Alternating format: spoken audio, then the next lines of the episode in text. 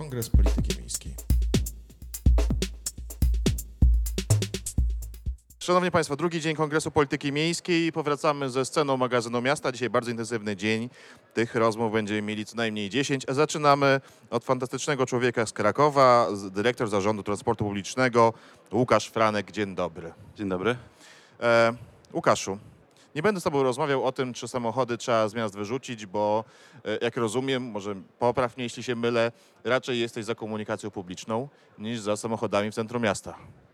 Yy, W ogóle w całym mieście. Generalnie yy, samochody powinny odgrywać yy, zmarginalizowaną rolę. Może nie jest to, bo słowo wyrzucić też antagonizuje i jest to trochę e, źle Schować, odbierane, schować. e, ale m, słowo może nawet tak marginalizować użytkowanie tego samochodu Mhm. w miastach. Tak, ale chciałbym tak powiedzieć, z Tobą rozmawiać o przyszłości, takiej bliskiej przyszłości transportu publicznego, czy w ogóle transportu w miastach, bo komunikacja publiczna wszyscy wiemy, ale pojawiły się w naszych miastach takie różne zjawiska jak rower miejski, pojawiły się hulajnogi i tak dalej. Jestem ciekawy, czy z punktu widzenia zarządu transportu publicznego to jest istotny temat, czy to jest e, powiedzmy taka boczna sprawa? Tak, to jest bardzo istotny temat, bo mm, musimy mieć na uwadze fakt, że transport publiczny jest y, jednym z najłatwiejszych do przekonania alterna- alternatyw e, względem samochodu. To znaczy mieszkańców najłatwiej przekonać do tego, żeby zostawili samochód i e, przejechali się transportem zbiorowym.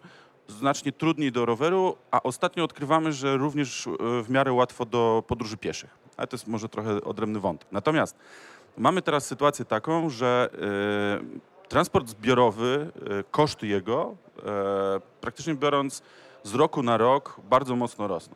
I tu jest takie społeczne pytanie, e, Dlaczego te koszty rosną?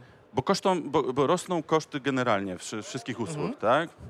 I e, mamy e, sytuację taką, że e, koszty pracy, koszty energii, koszty, te wszystkie części składowe tych kilku złotych, które za kilometr płacimy za autobus, czy kilkunastu za tramwaj, e, one cały czas e, z roku na rok są coraz wyższe i przykładowo w Krakowie w tej chwili, jeśli w zeszłoroczny budżet to był poziom 640 milionów złotych, to tegoroczny jest już, znaczy przyszłoroczny e, e, jest to już plan około 700 milionów, tak? To zaraz pojawi się ktoś, to powie, to kilka nas za dużo kosztuje, powinniśmy... I tu jest Inaczej pytanie. Oczywiście, oczywiście, że można wydawać pieniądze. Są miasta nawet w Polsce, takie jak Warszawa, które wydają po prostu adekwatnie do potrzeb. E, natomiast mamy ciekawą sytuację, gdzie sektor prywatny, poprzez przede wszystkim usługi póki co współdzielenia, e, zaczyna się trochę rozpychać na rynku również tej mobilności.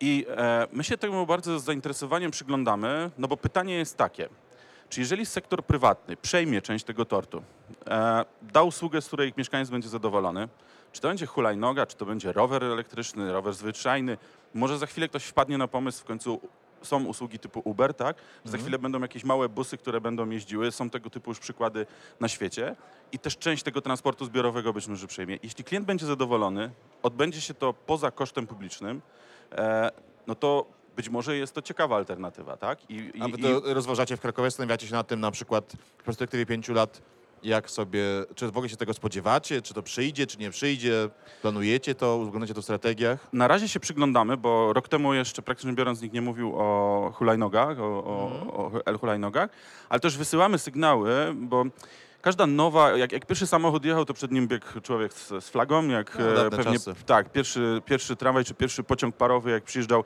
do niektórych miejscowości, to się wszyscy żegnali i, i mówili, że to jest katastrofa. Każda nowość wzbudza pewną, rodzi problem, bo tym bardziej, jeśli to nie jest e, od strony formalnej oswojone, No, hulajnogi bywają niebezpieczne i dla użytkowników, i dla z- pieszych na przykład. Tak, nie? ale my podchodzimy, staramy się wysyłać taki sygnał do e, wszystkich tych oferujących, że nie jesteśmy na nie. To znaczy, że przyglądamy się, wskazujemy palcem, co jest mankamentem, co do tego nawet się zgadzamy, ale nie mówimy z góry, że, będzie, że tu chodzi tylko o to, żeby e, jakąś walkę odbywać tak, na tej linii, bo mówimy nie i będziemy z, z wami się bić, bo, bo, bo nie. Tak? Czyli jak się nie bijemy, to co? Zachęcamy, tolerujemy? Wiesz, jakie tutaj powinny być podejścia miasta? Wyznaczamy granice, o tym, No. co jest mowa, czyli mówimy w tej chwili, jak jest przykład hulajnóg. Okej, po pierwsze, ludzie na tym jeżdżą, tak? czyli chcą tego. Po drugie, e, mówimy, no dobra, problemem jest fakt, że e, jest to niebezpieczne i subiektywnie, i obiektywnie.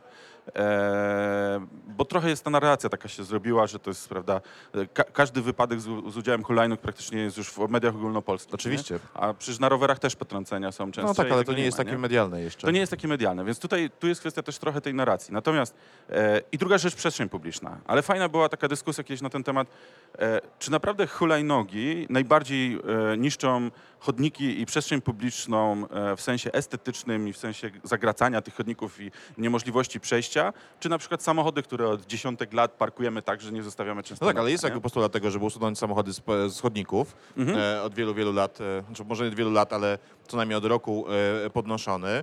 I Jest też jakby kwestia tego, że no skoro to są prywatne firmy, są prywatny e, sprzęt, e, za prywatne pieniądze e, potem wynajmujemy, to czemu one zajmują publiczną przestrzeń, tak? I, Mhm. jakby, I teraz jakby ty mówisz, że rozważacie e, myślenie o hulajnogach, różnych prywatnych rowerach jako część systemu transportowego miasta, z, trochę z taką sympatią e, i oczekiwa- oczekiwaniem, co się wydarzy. E, tak, Nie jesteście znaczy- wrodzy wobec. Nie tego jesteśmy wrodzy, Mhm. ale stawiamy od razu. e, My akurat podjęliśmy dialog i Mhm. e, jesteśmy po pierwszych spotkaniach. Powiedzieliśmy, co naszym zdaniem musi być zrobione.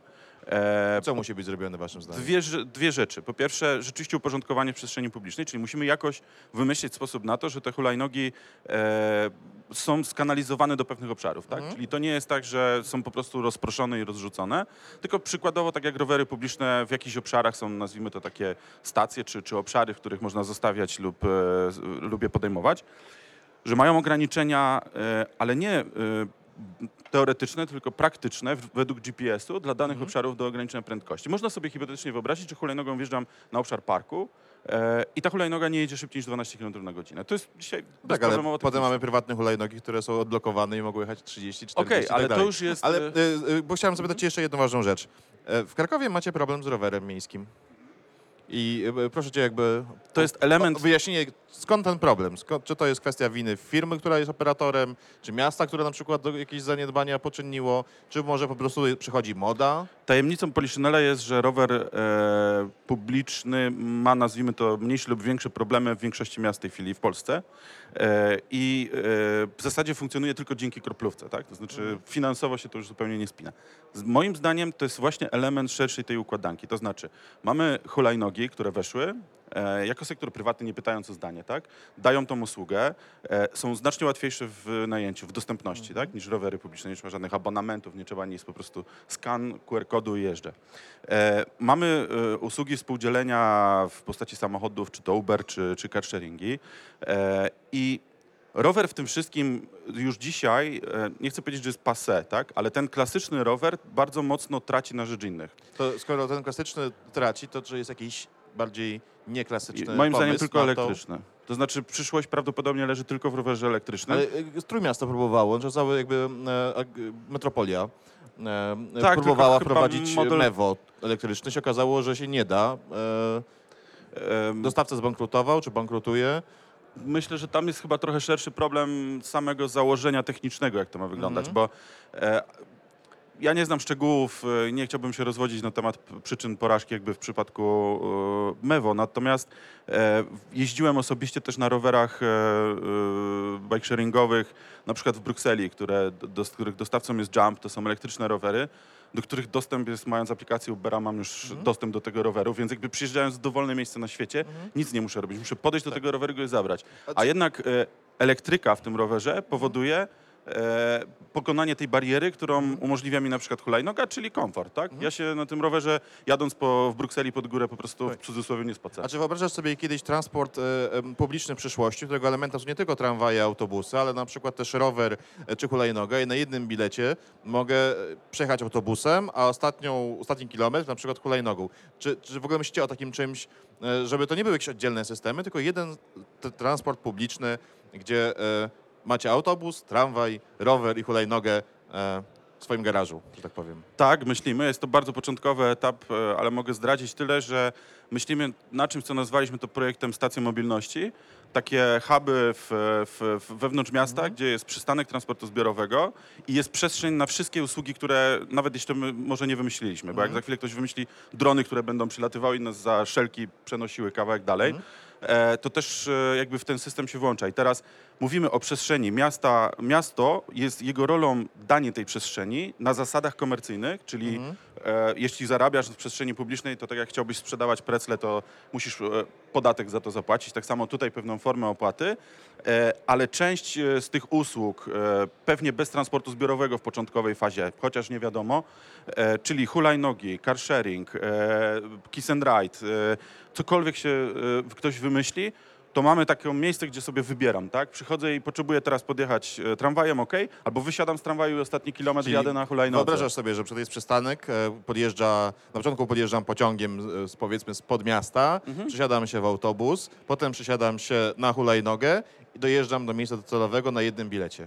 Dokładnie tak i na dodatek ten jeden bilet prawdopodobnie też sektor prywatny, bo jak rozmawialiśmy wiosną e, z tymi, którzy są najbardziej zaawansowani w, w Mobility as a Service, e, to dla mnie jest rzeczywiście, jeśli im się po drodze parę rzeczy uda, to jest świetna alternatywa. Oni mają, te, to wchodzi teraz chyba w, w którymś mieście niemieckim, e, ktoś dostawca też przedstawił, czyli abonamentowe takie podejście. Na zasadzie kupujesz sobie tak jak pierwsze komórki kupowaliśmy, masz 60 minut, masz do, nieograniczony na przykład transport zbiorowy, masz 60 minut do wykorzystania w carsharingu, masz e, godzinę do wykorzystania na hulajnogach, masz 40 minut i pakiety sobie tylko kupujesz. I na końcu dostajesz jedną fakturę.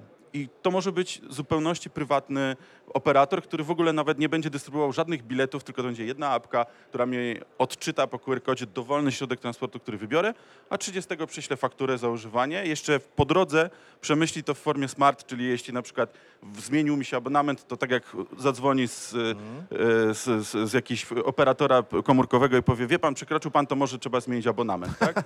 Więc e, Słuchaj, wchodzimy w takie jest- tematy, że nagle się okaże, że to jest sympatyczne i e, pozytywnie wygląda, ale zaraz przeszkody prawne, przetargi, odwołania i tak dalej się okaże, że wiesz, szczytna idea wywróci się na pewnych procedurach prawnych, które jak mam nadzieję na tym Kongresie Polityki Miejskiej też przecież e, o tym się rozmawia i te ułatwienia też zostaną wprowadzone. Ale żeby powiedzieć pozytywnie, 10 lat temu, w 2007 roku, jak powstał pierwszy rower publiczny w Polsce, w Krakowie, to wszyscy mówili, że to się nie uda, że ukradną te rowery, że zniszczą, że to nie jest, e, nie, to nie są Niemcy i jesteśmy dzisiaj w kompletnie innym, e, w kompletnie innych realiach, więc ja myślę, że zawsze trzeba być sceptycznym, ale szanse na to, że przeskoczymy pewne bariery, ludzie są zmęczeni dzisiejszym sposobem mobilności i to widać, to jest, to jest pe- pewien mianownik. Nikt już stoimy w tych korkach, e, transport zbiorowy czasami jest lepszy lub gorszy, ale jesteśmy zmęczeni tym, co jest, więc na pewno w pewnym momencie podejmiemy decyzję, że chcemy zmiany i te zmiany po prostu już później No wymusimy. to patrzymy, co który Kraków zrobił. Moim Państwa gościem był Łukasz Franek, dyrektor Zarządu Transportu Publicznego w Krakowie. Dziękuję bardzo. Dzięki.